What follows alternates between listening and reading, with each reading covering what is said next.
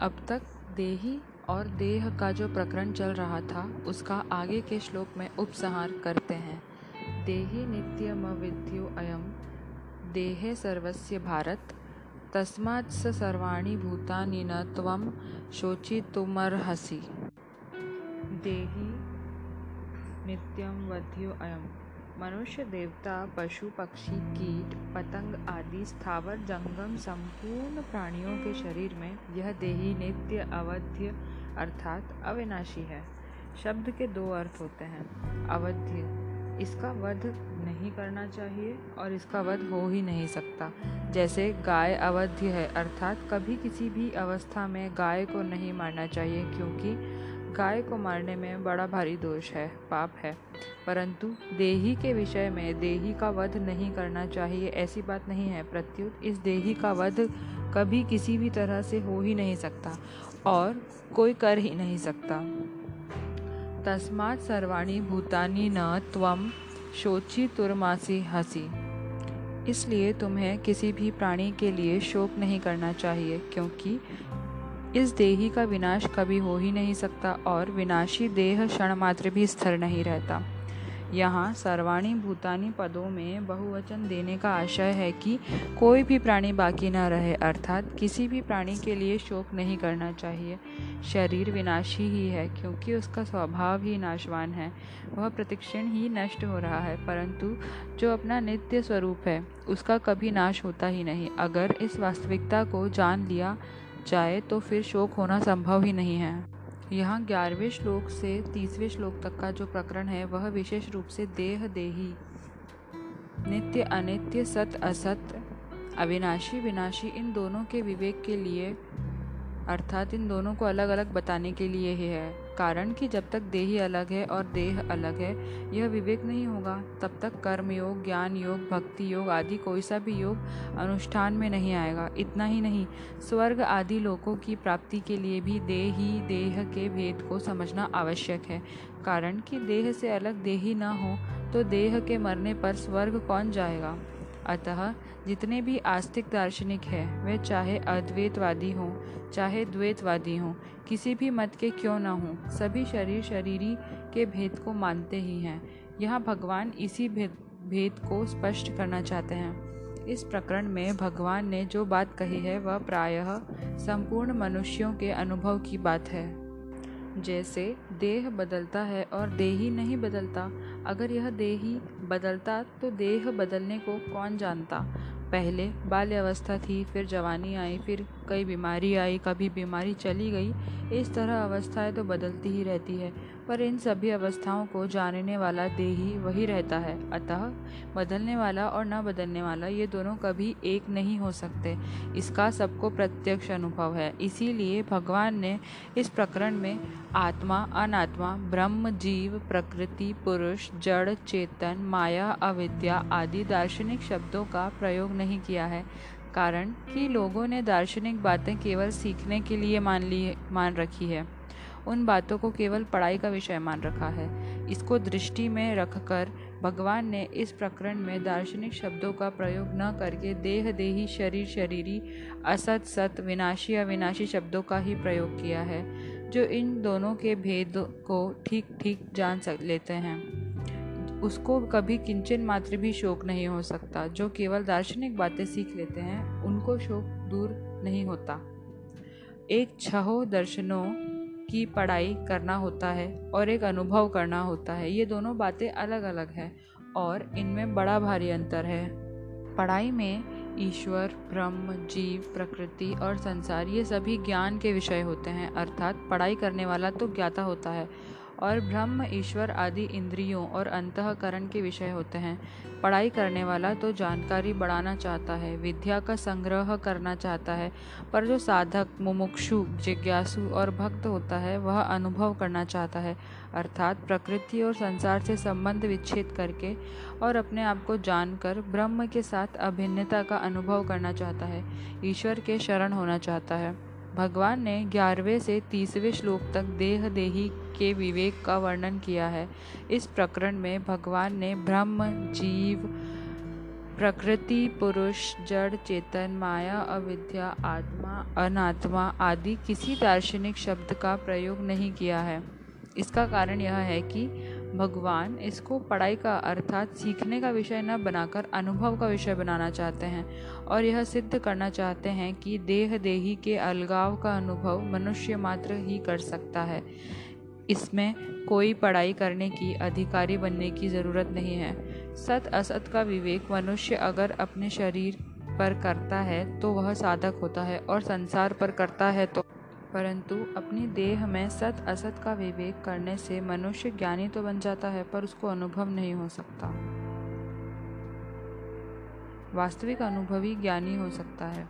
तात्पर्य है कि संसार में सत असत का विवेक केवल पंडिताई के लिए है, जबकि गीता पंडिताई के लिए नहीं है। इसीलिए भगवान ने दार्शनिक शब्दों का प्रयोग न करके देह, देही, शरीर, शरीरी जैसे सामान्य शब्दों का प्रयोग किया है, जो संसार में सत्य, असत्य का विचार करते हैं। वे अपने को अलग रखते हुए अपने को ज्ञान का अधिकारी बनाते हैं, परंतु अपने में देह देही का विचार करने में मनुष्य मात्र ज्ञान प्राप्ति का अधिकारी है। अनुभव करने के लिए देह देही का विवेचन उपयोगी है और सीखने के लिए तत्व का विवेचन उपयोगी है। इसीलिए साधक अनुभव करना चाहता है तो सबसे पहले उसको शरीर से अपने अलगाव का अनुभव करना चाहिए कि शरीर शरीरी के संबंध से रहित है और शरीरी शरीर के संबंध से रहित है, अर्थात मैं शरीर नहीं हूँ।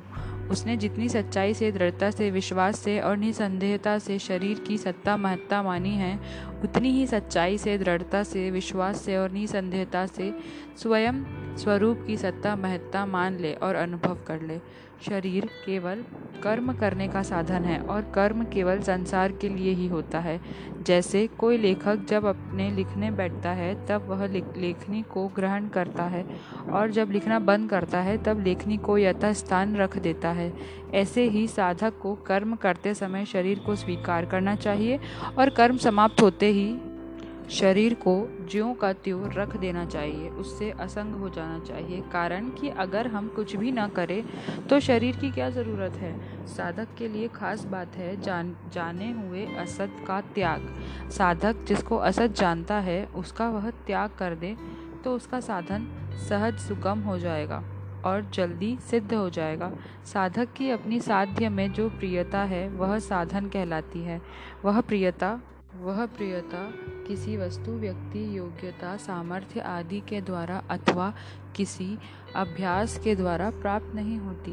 प्रत्युत, साध्य में अपनापन होने से प्राप्त होती है। साधक जिसको अपना मान लेता है, उसमें उसकी प्रियता स्वतः हो जाती है, परंतु वास्तविक अपनापन उस वस्तु से होता है जिसमें ये चार बातें हों, जिससे हमारी सद धर्मता अर्थात स्वरूपगत एकता हो। जिसके साथ हमारा संबंध नित्य रहने वाला हो, जिससे हम कुछ भी न चाहें। हमारे पास जो कुछ है, वह सब उसको समर्पित कर दें।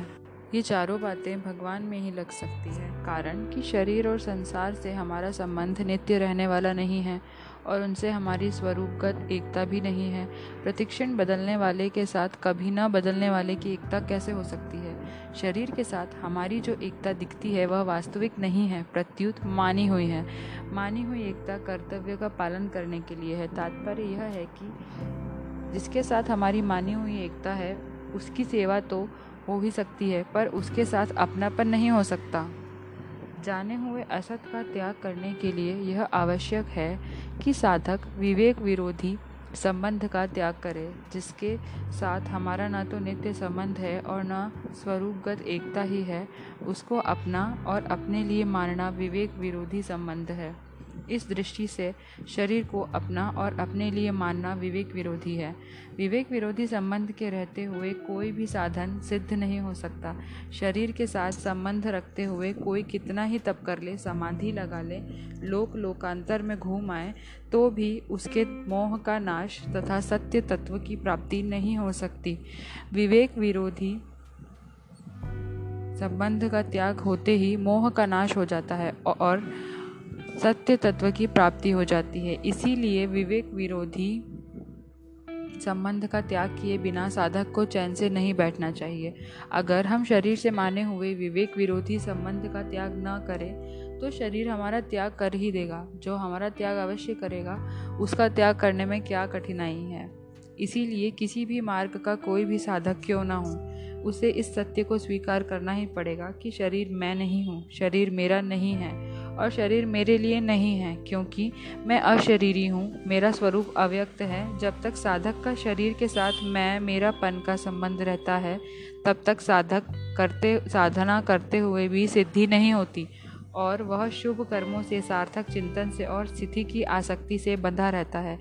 वह यज्ञ, तप, दान आदि बड़े बड़े शुभ कर्म करे, आत्मा का अथवा परमात्मा का चिंतन करे अथवा समाधि में भी स्थित हो जाए तो भी उसका बंधन सर्वथा मिटता नहीं। कारण कि शरीर के साथ संबंध मानना ही मूल बंधन है, मूल दोष है, जिससे संपूर्ण दोषों की उत्पत्ति होती है। अगर साधक का शरीर से माना हुआ संबंध सर्वथा मिट जाए तो उसके द्वारा अशुभ कर्म तो होंगे ही नहीं, शुभ कर्मों में भी आसक्ति नहीं रहेगी। उसके द्वारा निरर्थक चिंतन तो होगा ही नहीं, सार्थक चिंतन में भी आसक्ति नहीं रहेगी। उसमें चंचलता तो रहेगी ही नहीं, समाधि में, स्थिरता में अथवा निर्विकल्प स्थिति में भी आसक्ति नहीं रहेगी। इस प्रकार स्थूल शरीर से होने वाले कर्म में, सूक्ष्म शरीर से होने वाले चिंतन में और कारण शरीर से होने वाली स्थिरता में आसक्ति का नाश हो जाने पर उसका साधन सिद्ध हो जाएगा, अर्थात मोह नष्ट हो जाएगा और सत्य तत्व की प्राप्ति हो जाएगी। इसीलिए भगवान ने अपने उपदेश के आरंभ में शरीर का संबंध सर्वथा मिटाने के लिए शरीर शरीरी के विवेक का वर्णन किया है। संबंध अर्जुन के मन में कुटुंबियों के मरने का शोक था और गुरुजनों को मारने का पाप का भय था। अर्थात यहाँ कुटुंबियों का वियोग हो जाएगा तो उनके अभाव में दुख पाना पड़ेगा। यह शोक था और परलोक में पाप के कारण नरक आदि का दुख भोगना पड़ेगा, यह भय था। अतः भगवान ने अर्जुन का शोक दूर करने के लिए ग्यारहवें से तीसवें श्लोक तक का प्रकरण कहा और अब अर्जुन का भय दूर करने के लिए शास्त्र धर्म विषय का आगे का प्रकरण आरंभ करते हैं। सर्वधर्ममपि चावेक्ष्य न विकमी तुमर्हसि धर्म्यादि युद्धाश्रेयो अन्य क्षत्रियस्य न विद्यते। यह स्वयं परमात्मा का अंश है। जब तक यह शरीर साथ तादम्य कर लेता है, तब यह स्व को अर्थात अपने आप को जो मा, कुछ मानता है उसका कर्तव्य स्वधर्म कहलाता है। जैसे कोई अपने आप को ब्राह्मण क्षत्रिय वैश्य अथवा शूद्र मानता है तो अपने अपने वर्ण उचित कर्तव्यों का पालन करना उसका स्वधर्म है। कोई अपने को शिक्षक या नौकर मानता है तो शिक्षक या नौकर के कर्तव्य का पालन करना उसका स्वधर्म है। कोई अपने को किसी का पिता या किसी की पुत्र का पुत्र मानता है तो पुत्र या पिता के प्रति किए जाने वाले कर्तव्यों का पालन करना उसका स्वधर्म है। यहाँ क्षत्रिय कर्तव्य के कर्म को धर्म नाम से कहा गया है। क्षत्रिय का खास कर्तव्य कर्म है युद्ध से विमुख न होना। अर्जुन, क्षत्रिय है, अतः युद्ध करना उनका स्वधर्म है। इसीलिए भगवान कहते हैं कि अगर स्वधर्म को लेकर देखा जाए तो भी शास्त्र धर्म के अनुसार तुम्हारे लिए युद्ध करना ही कर्तव्य है। अपने कर्तव्य से तुम्हें कभी विमुख नहीं होना चाहिए। धर्ममय युद्ध से बढ़कर क्षत्रिय के लिए दूसरा कोई कल्याणकारक कर्म नहीं है, अर्थात क्षत्रिय के लिए क्षत्रिय के कर्तव्य का अनुष्ठान करना ही खास काम है। ऐसे ही ब्राह्मण, वैश्य और शूद्र के लिए भी अपने अपने कर्तव्य के अनुष्ठान करने के सिवाय दूसरा कोई कल्याणकारी कर्म नहीं है। अर्जुन ने सातवें श्लोक में प्रार्थना की थी कि आप मेरे लिए निश्चित श्रेय की बात कहिए। उसके उत्तर में भगवान कहते हैं कि श्रेय मतलब कल्याण तो अपने धर्म का पालन करने से ही होगा। किसी भी दृष्टि से अपने धर्म का त्याग कल्याणकारक नहीं है। अतः तुम्हें अपने युद्ध रूप धर्म से विमुख नहीं होना चाहिए। देह देही का विवेक का वर्णन करने के बाद अब भगवान यहाँ से अड़तीसवें श्लोक तक, कारण की देह देही के विवेक से जो तत्व मिलता है, वही तत्व देह के सदुपयोग से, स्वधर्म के पालन से भी मिल सकता है। विवेक में जानना मुख्य है और स्वधर्म पालन में करना मुख्य है। यद्यपि मनुष्य के लिए विवेक मुख्य है, जो व्यवहार और परमार्थ में, लोक और परलोक में सब जगह काम आता है, परंतु जो मनुष्य देह देही के विवेक को न समझ सके, उसके लिए भगवान स्वधर्म पालन की बात कहते हैं, जिससे वह कोरा वाचक ज्ञानी न बनकर वास्तविक तत्व का अनुभव कर सके। तात्पर्य यह है कि जो मनुष्य परमात्मत्व को जानना चाहते हैं, पर तीक्ष्ण बुद्धि और तेज़ी का वैराग्य न होने के कारण ज्ञान योग से नहीं जान सका तो वह कर्म योग से परमात्मत्व को जान सकता है, क्योंकि ज्ञान योग से जो अनुभव होता है, वही कर्म योग से भी हो सकता है। अर्जुन क्षत्रिय थे। इसीलिए भगवान ने इस प्रकरण में शास्त्र धर्म को बात कही है। वास्तव में यह धर्म, शास्त्र धर्म चारों वर्णों का उपलक्षण है। इसीलिए ब्राह्मण आदि अन्य वर्णों को भी यहाँ अपना अपना धर्म, कर्तव्य समझ लेना चाहिए। स्वधर्म को ही स्वभावज कर्म, सहज कर्म, स्वकर्म आदि नामों से कहा गया है। स्वार्थ, अभिमान और फल इच्छा का त्याग करके दूसरे के हित के लिए कर्म करना स्वधर्म है। स्वधर्म का पालन करना ही कर्म योग है।